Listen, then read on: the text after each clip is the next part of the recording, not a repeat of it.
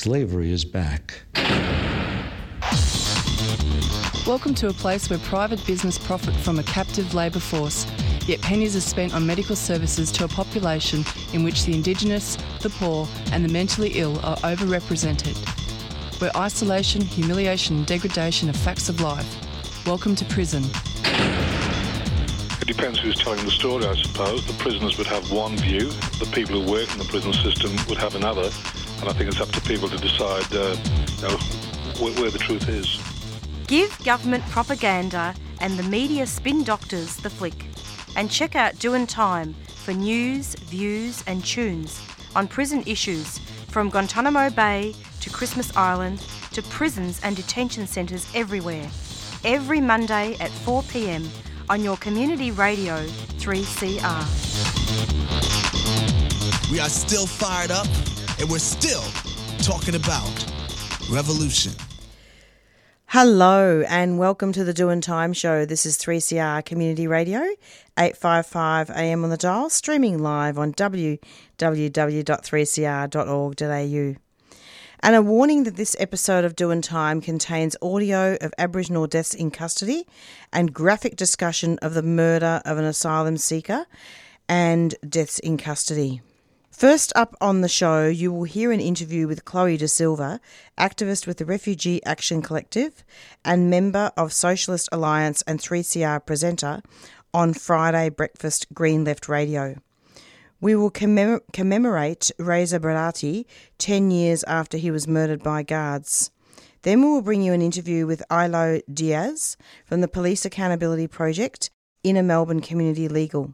Listeners may recall that a couple of weeks ago, in February, there was a special Doing Time broadcast dedicated to TJ Hickey, during which there was discussion of the 17th February Speak Out organised by ISJA. 20 years on, there's still no justice at the State Library.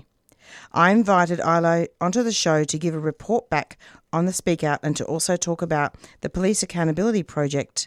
Ilo was one of the, the speakers at this event. Finally, we will speak with Sarah Schwartz, who manages the Wirraway Police and Prison Accountability Practice at the Victorian Aboriginal Legal Service, and she's a lecturer at Melbourne Law School.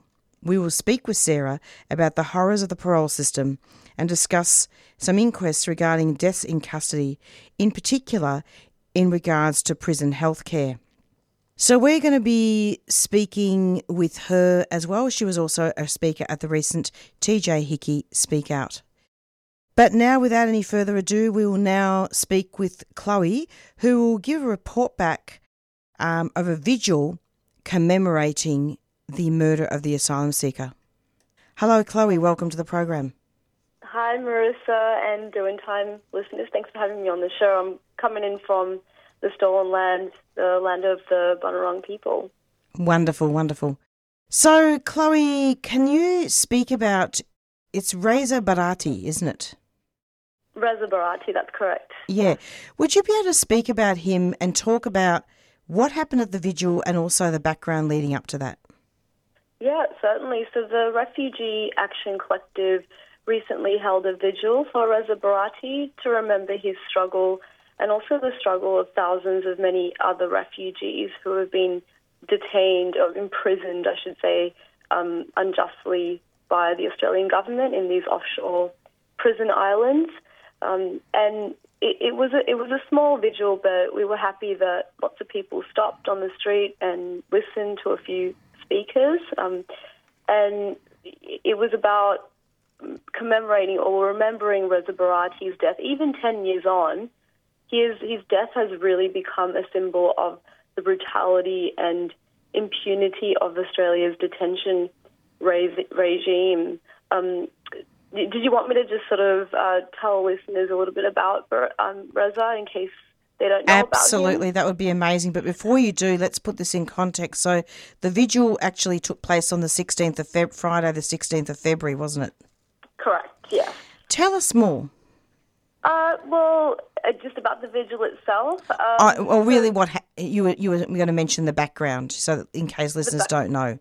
Yeah, yeah the, the background to it um, was yeah, it, it it was just really a, the, the first vigil for Reza um, who was a refugee who died in offshore prison. Um, the first vigil was quite a touching uh, tribute to him, um, and it was 10 years ago, and it was held at Federation Square. And so, a lot of refugee activist groups usually do um, have vigils for refugees like Reza. Um, so that that's a little bit about the background of, of the vigil. Um, we usually do things like that all the time. So yeah, please, um, Yeah. yeah, just to be aware. But Reza Barati, and the reason we did this is is because he is one of the many refugees who have died as a result of Australia's cruel and racist refugee policies. Um, he arrived in Australia on July 24th, 2013, which was a very unlucky date because he arrived five days, just five days after Labor announced their PNG solution, which is the solution being that any refugee who arrives in Australia by boat after July 19, 2013, will be denied resettlement and sent to Papua New Guinea or Nauru to the detention camps. And Reza belonged to Iran's Kurdish minority, so the Kurds, um, you would know, have been also suffering an ongoing genocide. And Reza really left Iran to seek a better life for himself. Um, and but on February 17th, uh, in 2014, guards at the detention centre on Manus Island and also local contractors attacked refugees and asylum seekers who were uh, held there indefinitely by the Australian government. They came in uh, with uh, armed with guns and pipes and sticks and machetes. A detention worker hit Reza Barati multiple times with a piece of timber spiked with nails. Another contractor dropped a rock on his head, and as he lay there injured on the ground, up to 10 men repeatedly kicked him in the head. So Reza was only 23 years old when he died of his injuries. And so that's kind of the context of why we had the vigil and the fact that there hasn't really been any accountability uh, by the Australian government. Um, that there were people who were tried, they were charged and uh, faced years in jail, but it, it, it's um, yeah, justice has never been um, you know, we still to this day, um, there are a lot of others involved who have never been brought to justice, and I'm including the Australian government and people like Scott Morrison in, included in that. Absolutely. I mean, and in fact, now that you're talking about it, Chloe, I do remember being there at the first vigil, and I remember that he was. I recorded it for 3CR. I'll have to ha- look for it in the archives and see if it's still around. Yeah, oh, that's great that you were there. I mean, I know you're you're a very long time activist. That you, you, I actually, I don't think I was at that vigil, um, but it's it is uh, it is really frightening that you know we are still the the detention regime, off, the offshore processing. This is um, you would think that after a death like this, um, it would bring an end to, to this injustice, but actually, um, it, ever since Reza died, um, it only got worse. So it, it's um, yeah, it is a shame, and, and the refugee rights movement really needs to uh, continue to fight for uh, to, to get all all these refugees brought back, um, um, brought to Australia immediately. Um, and uh, given a safe place to live, this is this is um, their right to do this. Yeah. It really is, and and we need to really, I suppose, commemorate all you know refugees, and and really remember also Australia's cruel and racist border control policies. Yeah, exactly. Yeah, and um, and also you know, media like 3CR. Um, you know, we do need um, independent media. That's so important when it comes to this because at the time the Australian government and the media lied about events surrounding Reza Barati's death. We had Scott Morrison saying things like he was killed outside Manus camp. Um, that was not the case, um, and it was really left up to act- activists and um, independent media to tell the truth about what happened to those men. Up to 70 men were, I forgot to mention that up to 70 men were injured. Um, two lost eye, their eyes, like one of their eyes. So it was, one had their throat slashed um, it, it was a horrific, horrific attack, not just on Reza, but on, on, on many other refugees. Um, and, you know, as, as a, uh, sorry to go on and on because no, it's such a, it's important. It's, yeah, it's such a, a traumatic thing, but it's a lot of these refugees who have been released from offshore detention have then gone through, um, you know, they have had to undergo, they've, actually been quite traumatized by their detention. Some of them have been kept in there for six to ten years. I've, I've spoken to a refugee who uh, was released after 12 years in detention, one of the longest serving refugees um, in detention, a Tamil refugee. And they're having to cope with a lot of mental health issues and also physical ailments due to being um, imprisoned in that way and that limited the, the freedom of movement as well. Um, so there have been over 20 refugees who have died as a result of medical neglect and um, on the island um, where there's little access to medical care. And when I think your listeners would remember when uh, the Medevac legislation was passed, it was it was repealed later, but when it was passed, a lot of refugees were brought to Australian shores, and instead of being released into the community and treated for their medical injuries, um, they were locked up in onshore detention, and then there was a big fight. Um, uh, by the refugee rights movement to release them. Some of them were detained for over two years, and some of them actually said that that was even worse than offshore detention because at least in offshore detention, as horrific as it was, um, offshore they could sort of move around a little bit. Um, out, yeah. Some some were able to move outside the camps.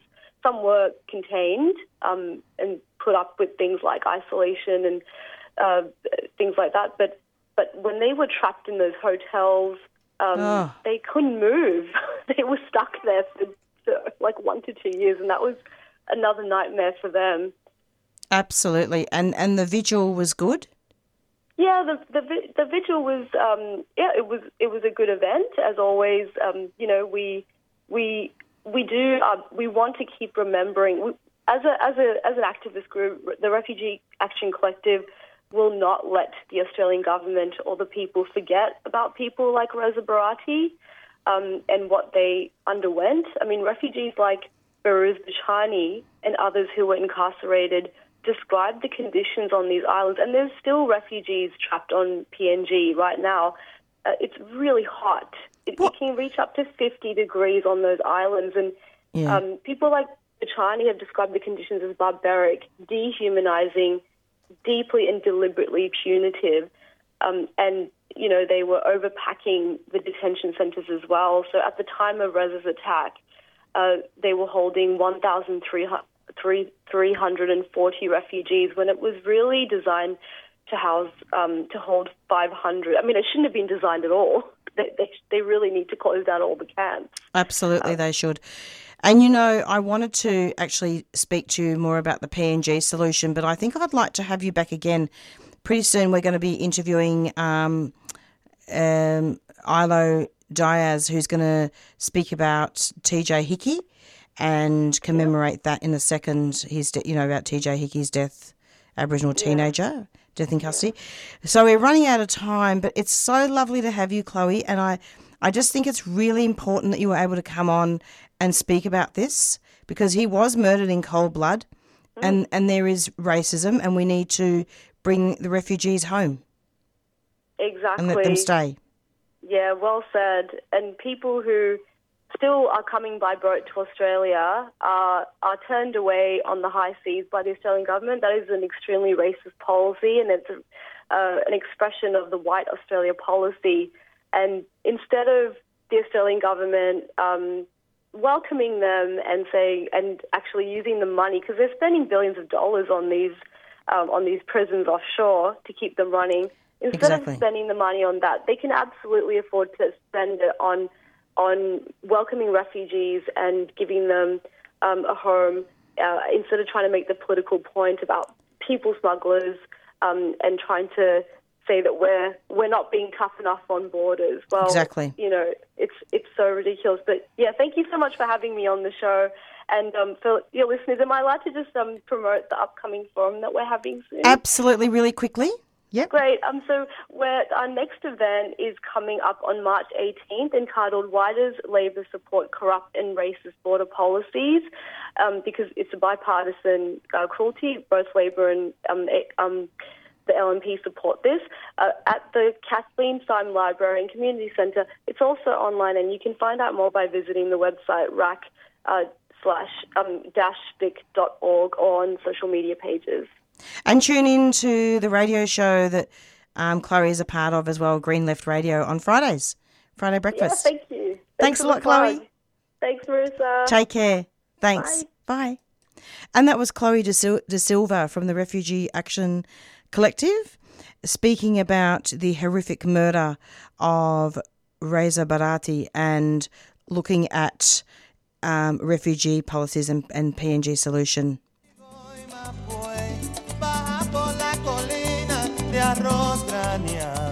Celebrate all that unites us and host a Feast for Freedom this year. Cook delicious global recipes gifted by refugees and come together with your friends, family, and community while raising vital funds for the Asylum Seeker Resource Centre.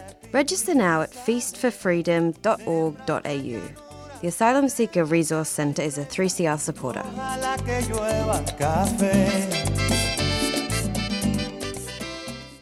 And you're back with the Doing Time show, and I'm just going to put on another announcement. Stand in solidarity with Palestine this Sunday. with the most devastating attack ever launched on the people of Gaza. It's time for all of us to stand in solidarity with the Palestinian people. Israel has waged war on the Palestinians for the last 75 years. The Nakba, ethnic cleansing, occupation of the West Bank, East Jerusalem, and Gaza. Israel has now imposed a total blockade on Gaza and declared war, stopping food, electricity, and fuel, and launching an all out attack. We have to mobilise to show our support for Palestine. 12 pm, State Library, this Sunday. Rally to demand freedom and justice for Palestine. No war on Gaza. Free Palestine Melbourne is a 3CR supporter.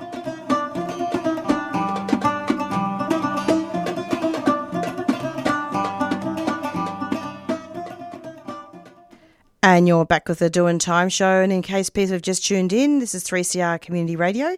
And we're going to be bringing you an interview with Ilo from the Police Accountability Project. And that's based at Melbourne Community Legal. Hello, Ilo. Welcome to the program. Hi, thanks for having me. Really lovely to have you. Now, I'm wondering if you could just start off introducing yourself and talk a little bit about the Police Accountability Project. Sure, yeah. So my name's Ilo Diaz. Uh, my official title here is the Advocacy Coordinator for the Police Accountability Project. Um, we're, like you said, we're based in the Community Legal Centre, the Inner Melbourne Community Legal Centre. Uh, but the Police Accountability Project started its life at the Flemington Kensington Community Legal, Legal Centre. And so the Police Accountability Project um, started off its life uh, with one of the biggest uh, racial profiling cases that Victoria had seen for a while, which was the Daniel Haile-Michael case versus Victoria Police. It was a historic case where uh, a number of young African and Afghani boys uh, took Victoria Police to the courts for racial profiling, um, which ended up with a settlement in which police um, decided to, to, to do a, to ban racial profiling. That was over 10 years ago, and um, and so in that time, the the, the project uh, was born to kind of keep police accountable. Um, and in that time, we've done a lot more than just racial profiling. We we do all sorts of police accountability issues, and so now we um, we live inside the Inner Melbourne Community Legal Centre, and we have a number of lawyers that look at different types of police accountability issues, and we, we often do a lot of advocacy around it. Um, our main one being at the moment asking for uh, the introduction of, of a police ombudsman here in Victoria. Oh, that would be very interesting to have a police ombudsman. Uh, If we were going to have a police ombudsman, it would then be hopefully about police not investigating police.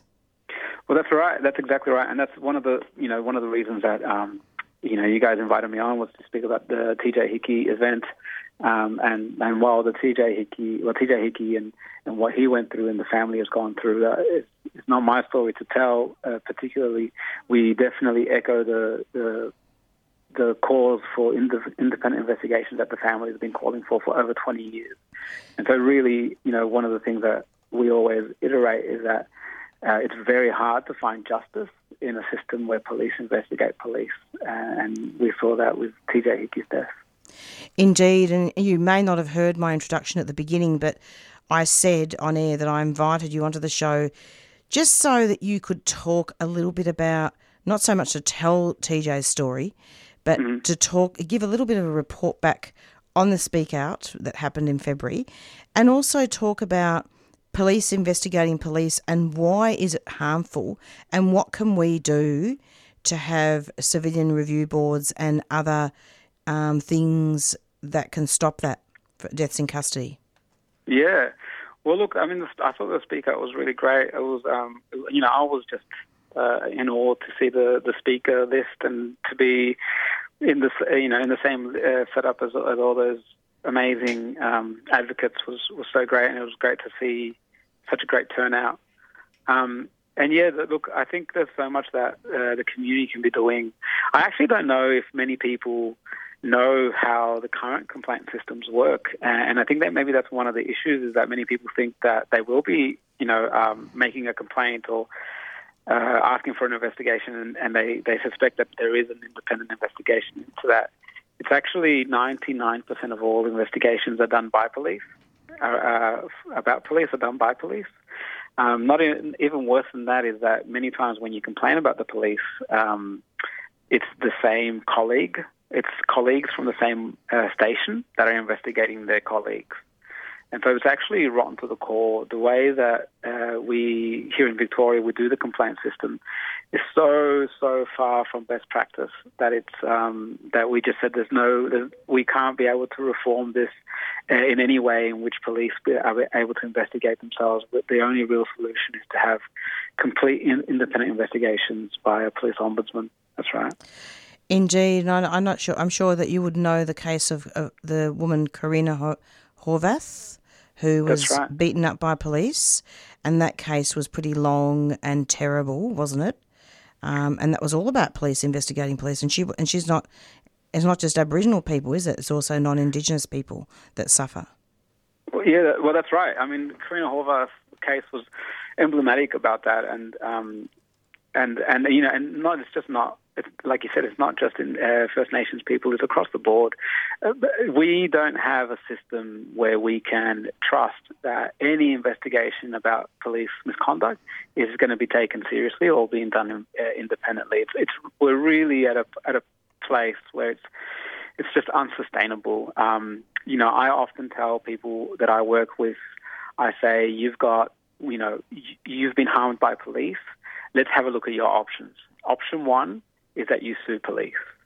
Now, that's really hard and tedious and can take a long, long time, and sometimes you don't find the justice that you really need in that system, in that way. The second one is to go to the media and call it out. But that's not for everybody. A lot of people uh, don't trust the media, and once the story is out in the media, you lose control of it. And so, what you are looking for by speaking out to media, sometimes you don't find there and it, it actually causes more harm. And the final option is to complain to police, and I say that's a broken system. That you, you will definitely not find any justice in the complaint system. And so we're really left with no options, very little options, to actually hold police accountable.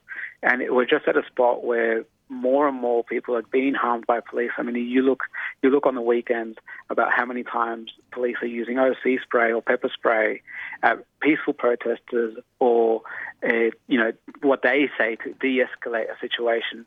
And you think this is this there is there is going to be no accountability there.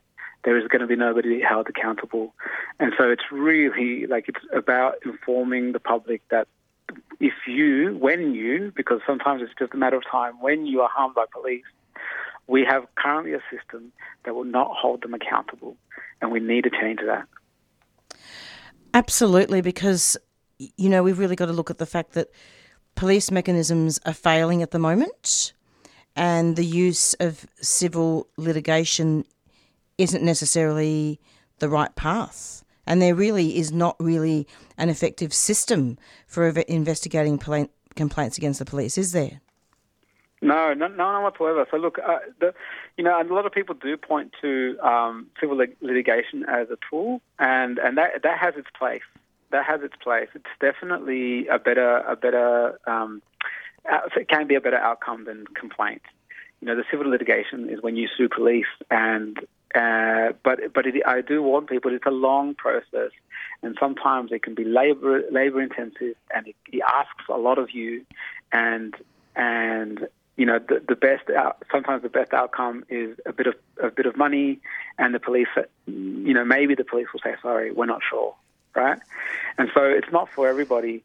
Um, and then people, other people point say to me, well, Ilo, you know, we do have an independent police complaint system. It's called IBAC, uh, and they do police complaints. Okay. And and I say to them, well, yeah, they do. They do about one percent of complaints, less than one percent of complaints. Last year, in their annual, in their own annual report, in their own reporting, they did less than one percent of police complaints.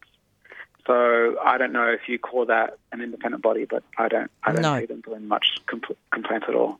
that's not really an independent body, and it appears sometimes the police with with ombudsman's with an ombudsman, what would their role be? I mean, they can recommend, can't they? But is that really effective? Because it's not really. You can't actually make them do anything, make the police do anything. You can just recommend.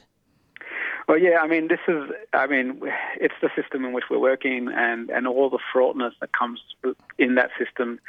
But yeah, look, um, a police ombudsman for us uh, needs to be independent, it needs to be well resourced, it needs to be culturally sensitive and appropriate. Um, and it needs to be able to do ti make timely and binding enforcements uh, and recommendations. Yeah. And so it's it's about it's not just it's not just having about the pretty name. And oh, police ombudsman, oh, we've we've it's a success. No, we need to look under the hood and see how it works and what powers it has. It needs to have the appropriate powers to be able to actually create systemic change. And that's one of the biggest issues that we have is that you know, a lot of the, the police will say, oh, but we have our own disciplinary, you know, we have an internal disciplinary board and we do our own discipline. So, you know, don't, nothing to see here. But it's not about an individual officer uh, being disciplined. It's about a system which allows these, um, these issues to fester and not ever being able to be brought to light and be um, approached in a systemic way to get rid of racism and sexism within the police. Um, and so we really need a body that's actually able to do that, look at it system wide and say, here exists a system that is just not fit for purpose. And these are the in- binding, enforcing recommendations that we are going to say to police that they must do to change the way and, to reduce harm in the community. Indeed, and I mean, you know, we're talking. You're you're speaking about this, and as you're speaking, I'm thinking about what's happened all over the country. For example, you know, crossing over to Queensland, we're having a look at, um, you know, Lex Wotton, who I've interviewed quite a few times, particularly after he was um, he got out of prison, he was on parole, and he was gagged, and looking about how Chris Hurley got away with it. Um, you know, he was acquitted. The police were having beers um, after the so-called riot, which was really a protest. And then you've got obviously um, TJ Hickey, who um, who was impaled on the fence, and that was also about police investigating police, wasn't it? Uh, I mean, it's all about like. Uh, I mean, it's so appropriate to bring up these cases because in each one of those, it's we have a system where police are looking at, their, at themselves and they're saying, "Hey, do you see any wrongdoing? No, I don't see any wrongdoing. Okay, we're all good." And we- you know, we could count on one hand how many times a police officer has been found guilty of a crime in uh, around, um, you know, around a murder or around a killing, um, or around misconduct even.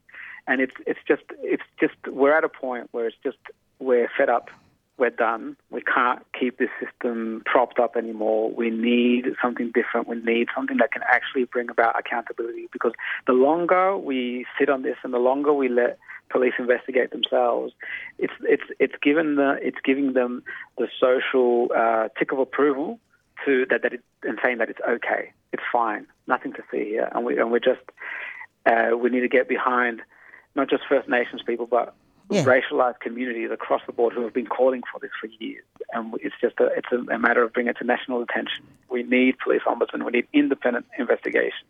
We need to get police out of investigating themselves. Indeed, and and I'm just looking here at a quote from Alison Thorne, who is one of the speakers um, at the TJ Speak Out, and she says TJ's death highlights that there are inadequate mechanisms to hold police to account accountable. And what I find really interesting here is that she talks about the establishment of independent bodies. Um, with, and Alison's from ISJA, as you know, with real powers, you know, to hold police to account. And the Black Panther movement actually um, initiated these these boards, but under capitalism, I mean, how is that going to happen? I mean, yeah. Look, I think the you know the way that I look at it um, is that we we police and the way the government functions works under a certain um, logic, and that logic is reformist and it's uh, capitalistic and it's uh, you know so-called liberal democratic, and so we need a, like you know asking for a asking for a police ombudsman is not a rev- it's a revolutionary act in the sense Of course. that we are in the sense that we're asking for something that we haven't seen so far but it's not revolutionary in the sense that it will solve everything But at Right. least it will cause, it, it will help. Exactly, exactly. And so the, the idea with this is that we're trying to reduce the harm that police are able to do.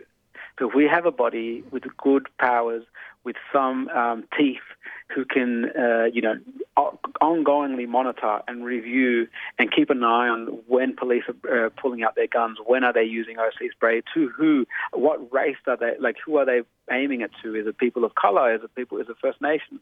And whi- which are the areas that are over policed? Which are the areas that are getting better police protection than others? If we have a body that can do all of those things, it will hopefully reduce the harm that police are able to cause. Um, like they are able to cause now because they're around to, they're able to go out and do all this harm and not, and not be accountable to it. So, so yeah, so the call for a police ombudsman it's revolutionary in the act, in the fact that it's it's something that we've never had, but it's also not a panacea. It won't it won't um, fix everything. There's just so much that we need to do, and I, I don't know if you've read, you may have read some of the work of Tamar Hopkins contained in her thesis. You would, um, you know Tamar Hopkins, um, who was the principal solicitor of Flem, Flem Ken Yes, yes, yes. and did quite a lot of work on the People's Hearing. Were you at the People's Hearing? No, I was overseas when it took place. Unfortunately, Uh, I was there, and it was just they need to have there needs to be more people's hearings. It was it was so electric and so incredible that you had African communities, you had so many people in community who were coming together to talk about this the stories not only of police harassment but also the way people were mur- have been murdered and also looking at some of the complaints that emerged and it was a very powerful tool for change Oh, most definitely. I mean, I think that you know it was such a, a marker in time that people's hearing that it you know it's, it's become a reference point, a touchstone for so many of us in the sector to think about that that moment and think how powerful and uh, you know the ripples it, it created afterwards. That yeah, we definitely need more, but you know it's also about um, getting the right people to listen because I think us in communities and us who who live through it, we know what the issues are we know the problems, we live it, you know, and we hear it every day. It's the it's the people who turn a blind eye to it. It's the it's it's the allies that we need in different parts of um, of the communities uh, to be able to listen and go, okay, we need to we need to actually start doing something and, and get behind this call because it's just untenable. Ilo, thank you so much for coming onto the program and it was like I said, I, I wanted to just interview yourself because about the project, the police accountability project, and also to to just get a little bit of a report back, which which you did. I mean, we did discuss that briefly, and there were quite a few speakers from ISJA there, weren't there? And I believe there Robbie were. Thorpe was one of the speakers as well. And there were also some. There was also a speaker in Sydney as well. Um, Gail Hickey, who is the mother of TJ, um, is is obviously really really happy that this this issue is still being kept alive. Yeah, and um, yeah, I, I, can just say, you know, every time um, that these uh, this in custody happens, um, it's a it's a it's a dark day for Australian history. But uh, the the work that families do to find justice for their for their loved ones is just um, inspirational and what keeps us going here in the project as well.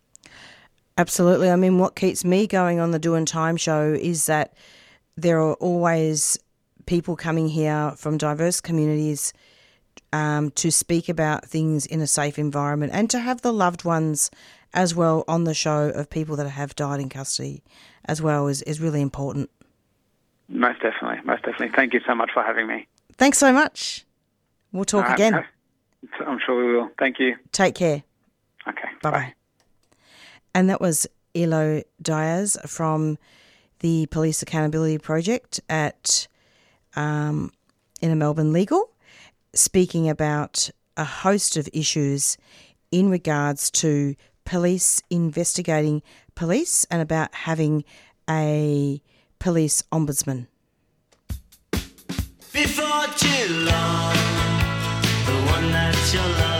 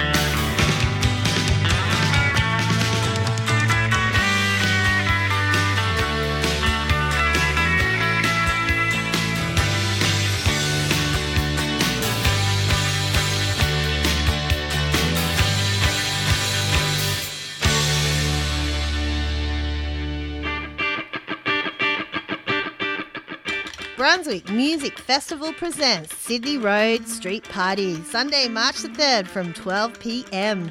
Over 90 artists performing on one massive day. Catch Bench Press, Billiam and the Split Bills, Bumpy, Charlie Needs Braces, Chick Chica, Merpire, Michael Beach, Al Carlson, Pauper Spit, Teether and Kuya Neal, Yorinda, and heaps more. Plus, markets, community stalls, and parties happening all along Sydney Road. More info at brunswickmusicfestival.com.au. Brunswick Music Festival is a 3CR supporter.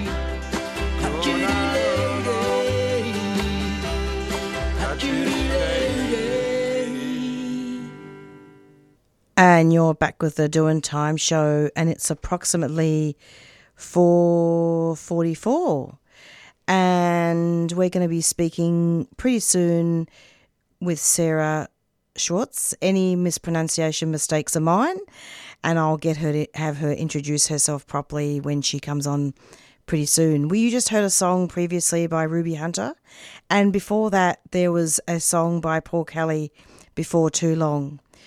And Sarah manages the Wirraway Police and Prison Accountability Practice at the Victorian Aboriginal Legal Service and is a lecturer at Melbourne Law School.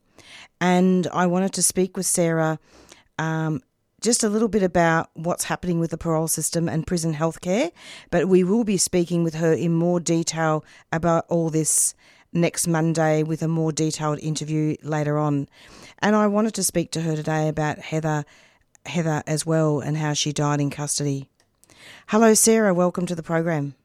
Hi, Marissa. Thanks so much for having me. It's lovely to have you, and we had quite a spontaneous on air discussion. I know Teams didn't work that day, but. and um, that was in regards to um, our interview today. And thanks for, for coming on. Can you just tell us a little bit about yourself and a little bit about the practice that, that you're managing? Yeah, sure. Um, so my name's Sarah Schwartz. I um, manage the Wirraway Police and Prison Accountability Practice at the Victorian Aboriginal Legal Service. Um, so we do everything ranging from um, actions against the police and prisons, um, trying to get um, better uh, people's uh, rights protected in prison, um, and coronial inquest into Aboriginal and Torres Strait Islander deaths in police or prison custody. Um, we, work, we work with um, quite a few families of Aboriginal and Torres Strait Islander people who've passed away in, in custody.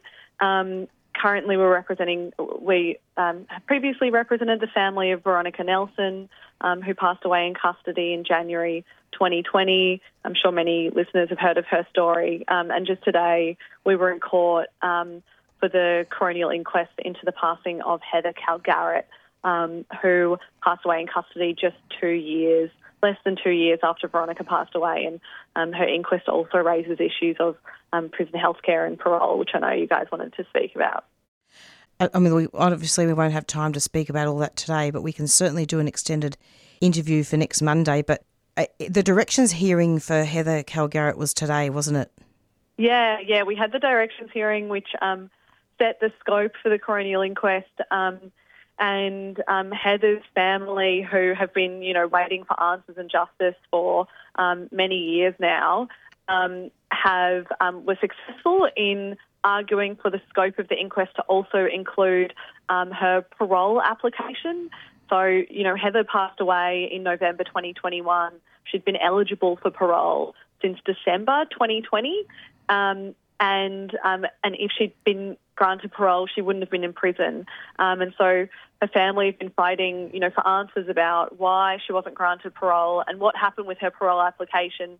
You know, and, and Heather's story really reflects so many other stories that we hear at VALS and for women in prison um, who, you know, aren't granted parole um, for reasons like delays, like not having appropriate housing outside and um, Victoria's parole system is one of the harshest um, in the country and has meant that so many um, more people, especially Aboriginal and Torres Strait Islander women, are just um, languishing behind bars when they could be in community. That's really fantastic that you were able to explain how the parole system encourages deaths in custody and the horrors of, you know, the violations of human rights of um, women in prison. Yeah. So, I mean, Victoria's parole system was um, was changed in you know there were a number of changes between 2011 and 2016, um, which made it a lot harder for people to access parole. Um, and after since that time, there's been a 44% decrease in the number of people on parole. You know, we we speak to people all the time who you know either have chosen not to apply for parole because it's too difficult, or because or they've been refused parole because they don't have access to proper housing, um, or they um, or they don't have access to the supports that they need, or they they don't have access to the programs in prison that the parole board has told them that they need to do to be eligible for parole. So it just means that so many people um, are you know, staying in prison where the whole purpose of parole is so people, you know, are released from custody early so that they can be in community, um, which supports their rehabilitation. And people aren't just aren't getting access to that, and they're just staying in custody for longer. So specifically, Heather Calgaret died at Sunshine Hospital. How did she end up in there?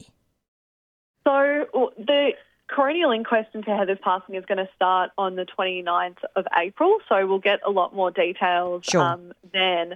But, you know, Heather, um, we know already um, from what the court has told the public that um, Heather um, received a um, injection of buprenorphine um, the day before she was found unconscious at Dame Phyllis Frost Centre. She was found by her sister, um, Suzanne Calgaret, who's been a really powerful advocate for her. Um, and so the coronial inquest is going to look at, you know, the appropriateness of her health care that she was provided in custody, her mental health care, um, and also at this parole issue. Yeah, and in fact, she she comes from quite a few lands, doesn't she? She's a very proud Noongar woman and Pitjantjatjara woman as well. Yeah, Heather Calgaret's um, proud Yamatji, Noongar, Wongai, and Pitjantjatjara woman. Um, and, you know, her family, they've released some statements today, which I'd really urge people to read, you know, speaking about how much she loved her culture, how much she enjoyed painting and writing, and, um, you know, had a, a really amazing sense of humour and was the rock of her family, was always helping and caring for everyone. Um, and her family's made really beautiful statements about her, her mum, Auntie Jenny Calgaret, and her sister, Suzanne Calgaret.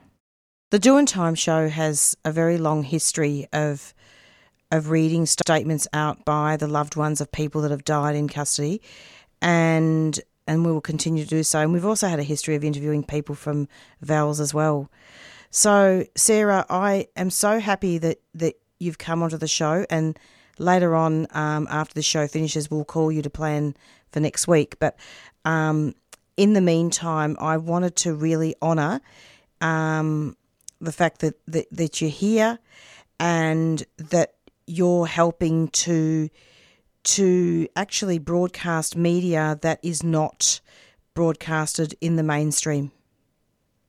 Oh, thanks so much for having me, Marissa, and thanks for the Doing Time show. You guys do such awesome work, and um, yeah, as you say, it's just so important that these stories are told, that Heather's story is told, that other um, people who've died in custody, that their stories are told. You know, we don't, um, we rarely hear about systems like the parole system and the prison healthcare system, and we know that these are really corrupt systems that are in crisis and are just leading to death behind bars. So, so important that your show is uplifting those stories.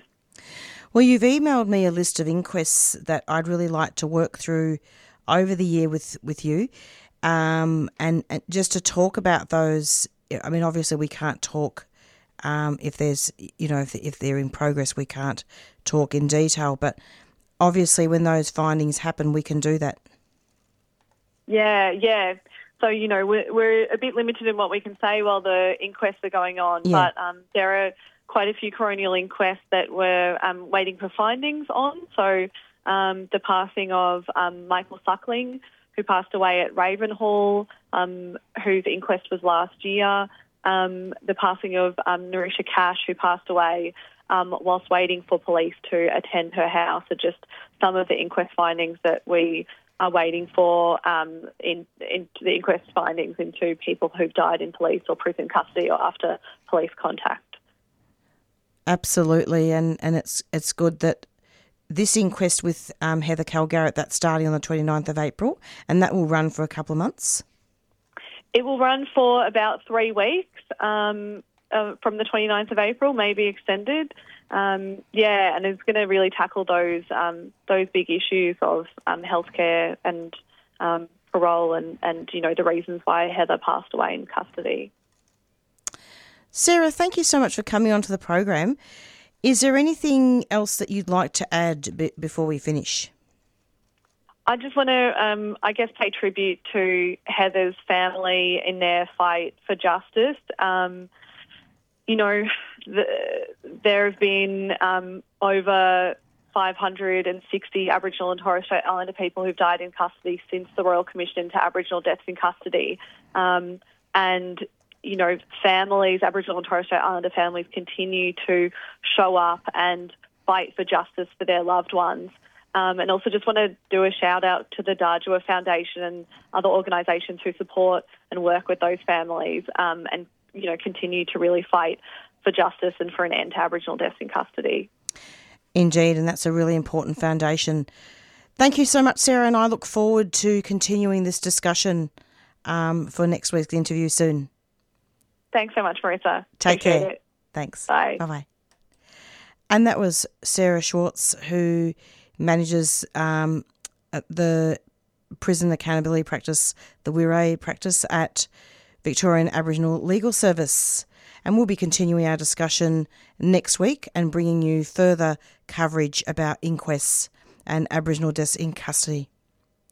So it's goodbye from Marissa. Stay tuned every Monday from 4 to 5 for the Doing Time show. And we're going to be going out, going out now with our theme song, "Blackfella Whitefella from the Warumpi Band. Bye. Stay safe.